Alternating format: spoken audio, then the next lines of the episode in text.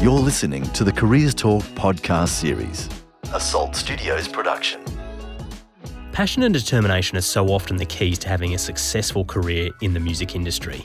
Whether you're in the business of songwriting, singing, or producing, it's crucial to have a genuine love for music in order to develop as an artist or a music producer. It's this passion and dedication for the craft that made Greg O'Shea pursue a career in this industry. At a young age, Greg discovered his love of visual arts and music, and he knew it would be his career path. In this episode, Greg explains what drew him into the world of art and music and what inspired him to pursue music production as a career. Greg O'Shea, thank you very much for having a chat with me. Cast your mind back to the 1980s in Ringwood, where you went to high school. What was it like? Pretty rock and roll, rough and tumble. Lots of challenges on your way to and from school with, you know, there's a couple of local gangs in the area that always made navigating some of the uh, the paths to school a little bit more challenging. I, I learned pretty quickly to uh, befriend a, a, group of brothers who had uh, like an 18 year old brother all the way down to about 10 and they'd use their young brother sometimes to pick a fight with a year 12 kid from our school and it wouldn't end up too good for him. So I learnt pretty quick, get on with people as quick as you can and I sort of uh, made them allies and that made negotiating the railway station a bit easier.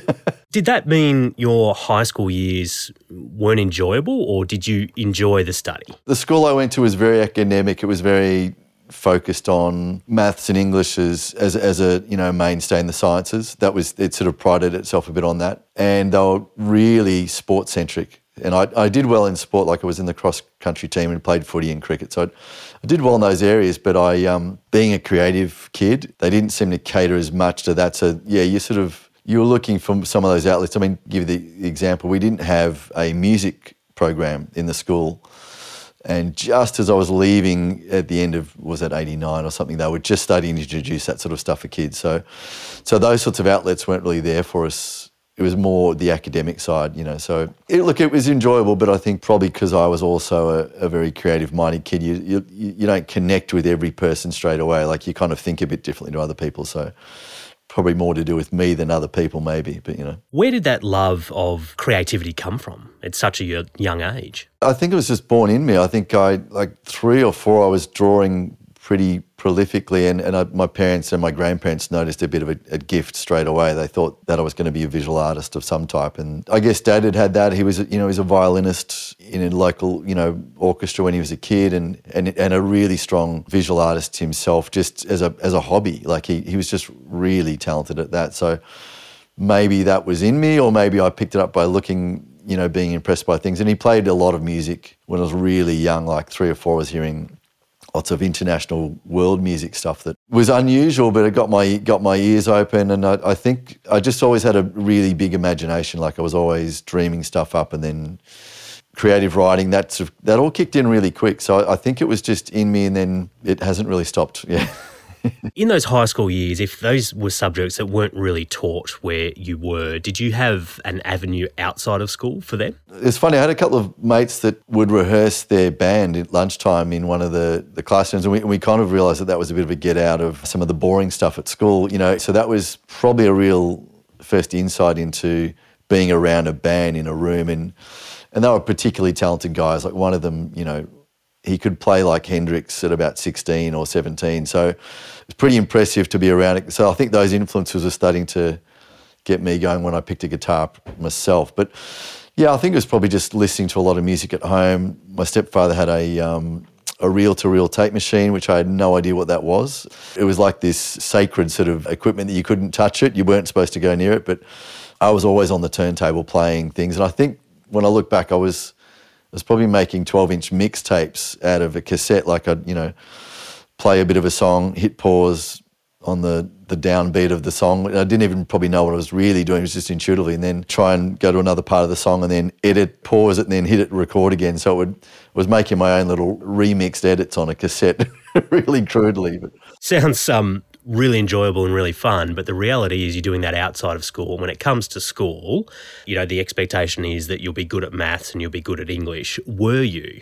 I would say I was a about a C average student in some things that that didn't pique my interest as much. I, I found the choices of English books and things that we had to read a little bit like, why, why do we need to do this? Whereas when it was art and art history, I was really into it. Like uh, we were studying the Renaissance period and, and anything that related to the work we were going to do, that made sense to me. And at what point were you looking and you're thinking, okay, well, I need to decide on a career path or at least have some ideas around it, yet what I'm being taught at school is not really aligning with where I want to go. So, when did you get to that point, and what did you do to try and address it to, to make sure that you were going to get a result out of your education that you wanted? As I was reaching year 10 and 11, I was, uh, the pathway to becoming a visual artist or graphic designer was becoming the clear. I mean, I'd, in my mind, I'd gone through every conceivable visual art, you know, occupation. I thought, oh, architect, cartoonist, all these things. So around year 10, 11, I was starting to research. You know, Swinburne at that point probably had the premier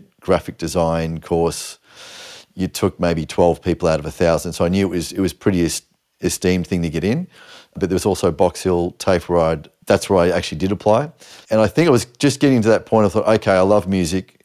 I didn't necessarily think I was that talented as a musician, but I, I, wanted to be around music somehow. And I thought, well, maybe I could design album covers. And that sort of became a strong thought that started me thinking, well, who does that? And I thought, okay, well, they must be a photographer or a, some sort of artist for a record label. So I was getting aware of that without really knowing totally how it would work. But I knew that I'd probably need to be graphic designer or, or, or some do a visual art course to be able to get that pathway. In terms of that pathway, was there anyone you could rely on to get advice around it? I had an incredible graphics teacher, Tony Benbow, in year 11 and 12, and my art teacher, Helen Hart. They didn't seem like they should have been teachers, though. They seemed like they were um, professionals that were just hanging out at the school. Like Tony used to drive a, a, red Jaguar to school. Like he, he was a hipster. Like you know, and he let he'd play music in the um, in the graphics room, or he let us play music. It was, it was sort of like we were working for a creative agency in the graphics room, which was amazing because he, he made us um, step up as adults. He'd, you'd have to go and sit down and have a brief with him about your work and kind of like you were talking to a boss. So he he kind of put that into our head because I think he'd done that obviously and come from that world and and Helen was just a really great art teacher with a lot of energy and enthusiasm, so she was encouraging. So, so those two people were pretty instrumental because I think they mentored to some degree, but they also showed you that it, there was a path and they had actually, you know, done something outside of school. But then it was just really about researching courses and, and finding out more about graphic design. I thought, okay, well, that's that seems the path, you know. But then obviously things changed. So yeah. So talk to me about that. So you've got in your mind you want to be a graphic designer, but that's not where you went. It was a simple circumstance. I mean, a, classic creative kid. You know, I know it my whole career. I mean, you, you deal with creatives; they're sensitive people. They can take things to heart. And I think I was a very sensitive kid. And um, I went and did an interview, yeah, just an opening interview for, for Box Hill TAFE and it was a graphic design course, and that was a pretty esteemed course at that time too. It was there was not many placements, maybe twenty. You show your folio to them to the, a couple of prospective teachers, and they they give you a bit of feedback. And one of them said, "I think would be worth your while doing a summer course to brush up some of your freehand skills. You know, you got some really good stuff here, but you could do some with improving." And I just got really defensive about that, which when I look back was kind of silly. It was just an overreaction, but because I was a, a sensitive young creative kid, I I thought that they were telling me that I wasn't good enough. And that wasn't the case. They were just saying, if you do a couple of these things, that might just top up a bit more of your skill set before you come into the course. And it was years later, one of my really good friends that was in Year 12 graphics, she said, you know you were one of the, their top picks and they were, they were just saying to you, do a little bit more work and then, then you would have got in. And um, for some reason, I got got my back up about that and went, well, that's it, I'm not doing um, graphic design. Or I, I, I, got a little bit um, thrown off by that, I guess, and it, it just sort of, it made me question, okay, what, what am I going to do here? And then, um, so I, I, think I just took some time because I probably had my heart set on it so much about getting in and I thought, oh, I didn't get in, so that's it, which I would now tell anyone is like, you know, you don't give up on the first hurdle, you, you keep going. But for some reason, I just took a regular job in a factory for the summer, just working, just, you know, kind of doing some labouring stuff while I was trying to figure out what I was going to do. And I, I didn't enjoy that after about three days. I thought, this isn't where I want to be. My best mate, Scott, said, I've, I've signed up for an audio engineering course. And he'd been really interested in lighting in school, so we'd both worked on uh, a couple of the local musicals and stuff, doing you know the the spotlights and things like that. And I thought, okay, what are you doing that? I thought you were more into lighting. And he said, oh, just this is really cool. You get to mix the sound for bands. And and I was still like, what is this? What does this word audio and engineering mean? What is this? I don't know what it is. And I said, well, sounds kind of cool. Maybe I can come and check out the orientation night with you and, and see see what happens. And next thing I know, I've signed up to the course and looking at the console, thinking I've got no idea how any of this works. And uh, but yeah, very quickly realised I had a real skill, had really strong ears, and all this science-based stuff that at school that didn't really pique my interests around electricity, current, all this sort of stuff that you, the, the, the prime stuff you learn about in audio initially it made sense because it was related to something that I was interested in. And I think that might, for me, answers a bit what you asked before. Like, uh, if there was something that I was deeply interested in, I think I would have been more committed to that in, in school. So when I was interested in the graphics at school, yeah, I, I looked into that. When when the audio engineering came along, I just I was shocked as, as anyone. I thought I had, it was it was a bit like this um, undiscovered gift. I was like, oh, where's this come from?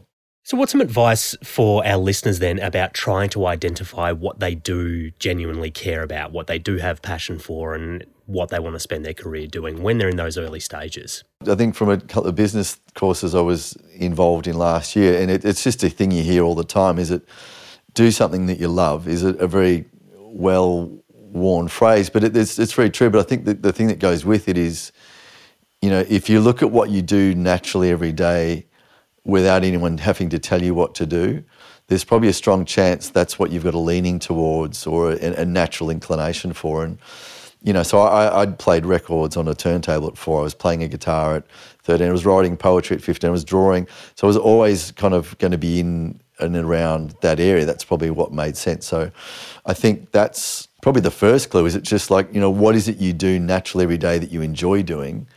If it's things that you don't enjoy that other people are asking you to do, chances are that probably won't work out for you in the long run because you'll you lose um, interest and, and, passion for it. And I think for this industry, you, you definitely have to be very committed to uh, working hard.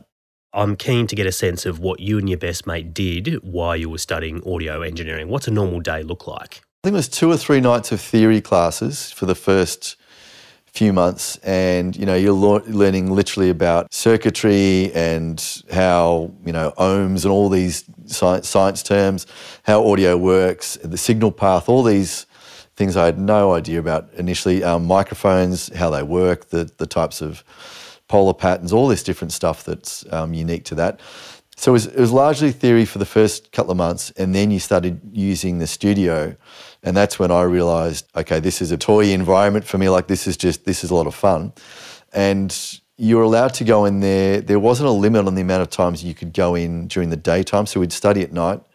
And during the daytime, you could get access to the studio. And There was only one studio because it was just in Preston. It was as well before the um, proliferation of audio schools and, and colleges we have now. We would go into the studio and just muck around learning how to use the tape machine, that was in there then. It was analog tape and a small console.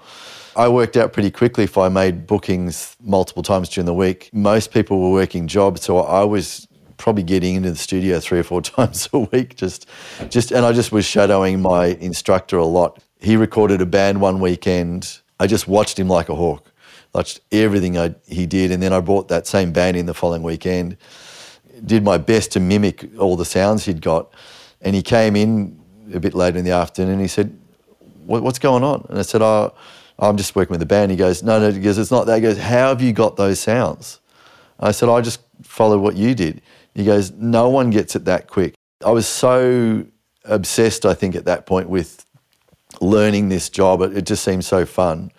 Yeah, so I just wanted to learn everything I could about it, and I was just just watched people like a hawk and learned everything I could about everything they were doing. And I guess that's a piece of advice for the listeners too, is if you're given an opportunity, i.e. a free space, maximize it until you can't maximize it anymore and just just learn and follow from your leaders in that space, I, I guess. Absolutely. Yeah. I mean, he was, you know, he he'd been, uh, Rod was his name. He was a, he had a great sense of humour and he made things light and fun. He, he, he seemed, you know, like this cool rock and roll guy to me. And I just felt like, you know, this total newbie with everything. But I, um, I, I, knew he had good good ideas and good wisdom, and he had a, he had a good manner. The way he taught, he, he was never too bossy or too pushy. But if he saw you, as you just said it, he saw if you you showed some genuine interest.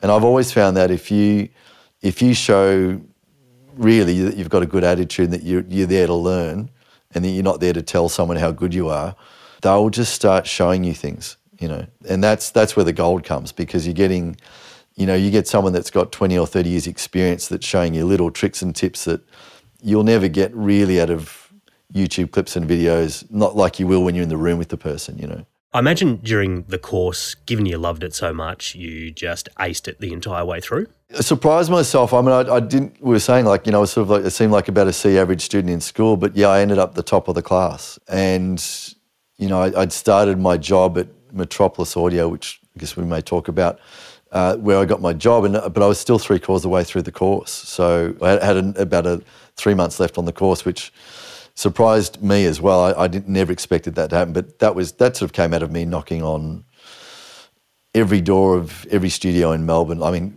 I say knocking, ringing them all up first, and and just looking for work experience during the course. So yeah, so that that really helped open things up. In that process of calling up every uh, studio you could to try and find work, was that just a matter of going to the phone book back in the day, uh, looking up the, the title and punching in the numbers? it's a thing called the yellow pages, which doesn't exist, I think, anymore. But or different for students now. That's right. Yeah, I, that was that was my first port of call, and I lived in the outer eastern suburbs. Obviously, said Ringwood, but we were living in Croydon, and I'd heard of a studio called Gotham or something like that in North Ringwood or Warrenwood. and I thought, oh, that could be cool. I didn't know at the time that was John Farnham's studio. I did end up working there later on, but because uh, they were connected with Metropolis. But but yeah, it was just going through the the telephone book. I suspect I would have probably got a couple of industry directories, probably like a you know maybe a Beat magazine or something that would have had those. I just went through just checking off every studio, you know. Is that a scary process to go through? Given, I mean, you've mentioned before you're a little bit sensitive, so you didn't want to have someone slam the phone in your ear. Yeah, it's funny. For some reason, it, it didn't perturb me when it was that. Uh, maybe because I was so committed and focused on what I was doing. I mean, this will give you the insight. Metropolis Audio is considered the mecca of, of recording studios, certainly in, in Melbourne, if not maybe in Australia. And the, the way Rod had talked about this place, it was like that's where the gods of rock and roll went to. You know, you know, you'd be lucky if you ever got to even see the building. You know, and and so I, he'd sort of set this expectation up in me of like, that's where I need to go. That's the Abbey Road or whatever it is for me. And I didn't necessarily think I would get there straight away, but I just, I was committed to, I'm just going to ring everyone until I, I just wanted to get a foot in the door. I thought if I, if I can get into a smaller studio somewhere, maybe one day I'll get a chance to walk in the door of Metropolis. And little did I know that it would, it would be there. It was, they were the one that took me on to do work experience uh, a few months later. And, and, that, and that's where everything's have changed. In terms of work experience, what were some of the tasks that you were doing? The classic bottom of the, the rung, uh, washing coffee cups, um, making cups of coffee and tea. We were a tea drinking family at home, so we learned how to, you know, steep the kettle and all that. So I didn't realize that skill became really prominent because I could make a very good cup of tea. And so I kind of realized, right, you, you got to make cups of tea, make coffees, make sure the coffee pot is always full um, and you to get lunches. So you were, you were basically the runner. You were, you were just asked, go and do this, go do that. So there wasn't uh, too much in terms of working in any sort of sound capacity. It was just a, a go for to go and do what everyone else wants. You had to prove your worth before you could get to be in the room because it was a you know really high end studio with major label artists and you know some pretty high profile people. They're looking for the right attitude before they would filter through you know work experience people that way and then they always had that attitude, I think, of if you've got the right attitude, they can teach you the skills. There'd be other work experience kids coming in when I was there. And then I'll go, when do I get to go in the studio? When do I get to sit in on a session? And I kind of worked out that was not the thing to do. That A, it wasn't cool. And you looked pushy and you looked like you, you, you had an agenda. You know, you're there for the wrong reason. And um, I worked out, don't ask ever for that. Just show them by uh, the commitment in my work. You know, so coffee cups cleaning. I would polish. There was, you know, a whole wall of gold and platinum records, and you know, I'd get out the, the the Windex and clean them. And I just, I'd find, I'd use my initiative. I think, try and find jobs to do. So then, when they'd find you, they go, "What's he doing? He's rolling." Oh wow, okay, this kid's keen. You know. How long did it take until you actually got into the studio? It wasn't long, but it, it, was sort of by accident. It was more live, to be honest. I mean, I, I would walk in the studio to be, you know, you, you give them the meals and all that sort of thing. But sitting in on sessions, that came probably about a year and a half later, really like genuinely being an assistant engineer on sessions. But Work experience for about, let me think, uh, one week. Then they asked me to come back. And after about six weeks of them saying, Can you come back next week? And I started thinking, Something's going on here. What's They, they keep asking me to come back. And the kid that was uh, in the job, the full time job of being the coffee guy, had actually come from my college. For some reason, he wanted to get out of the job. So, so my first real studio experience was actually standing on stage at the Myer Music Bowl with Hunters and Collectors. And so they'd asked me to come in to do, you know, some of the, the regular studio work. And they said, hey, we're doing this really big concert series at the Myer Music Bowl.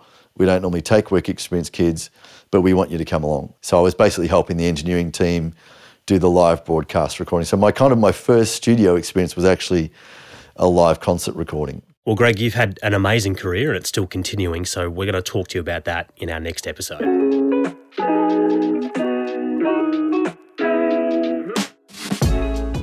Greg O'Shea is proof that opportunities can come from anywhere, and he got his through his ability to make a great cup of tea and coffee, and being talented, of course. Greg shows us that working hard and getting the job done well naturally lead to better opportunities.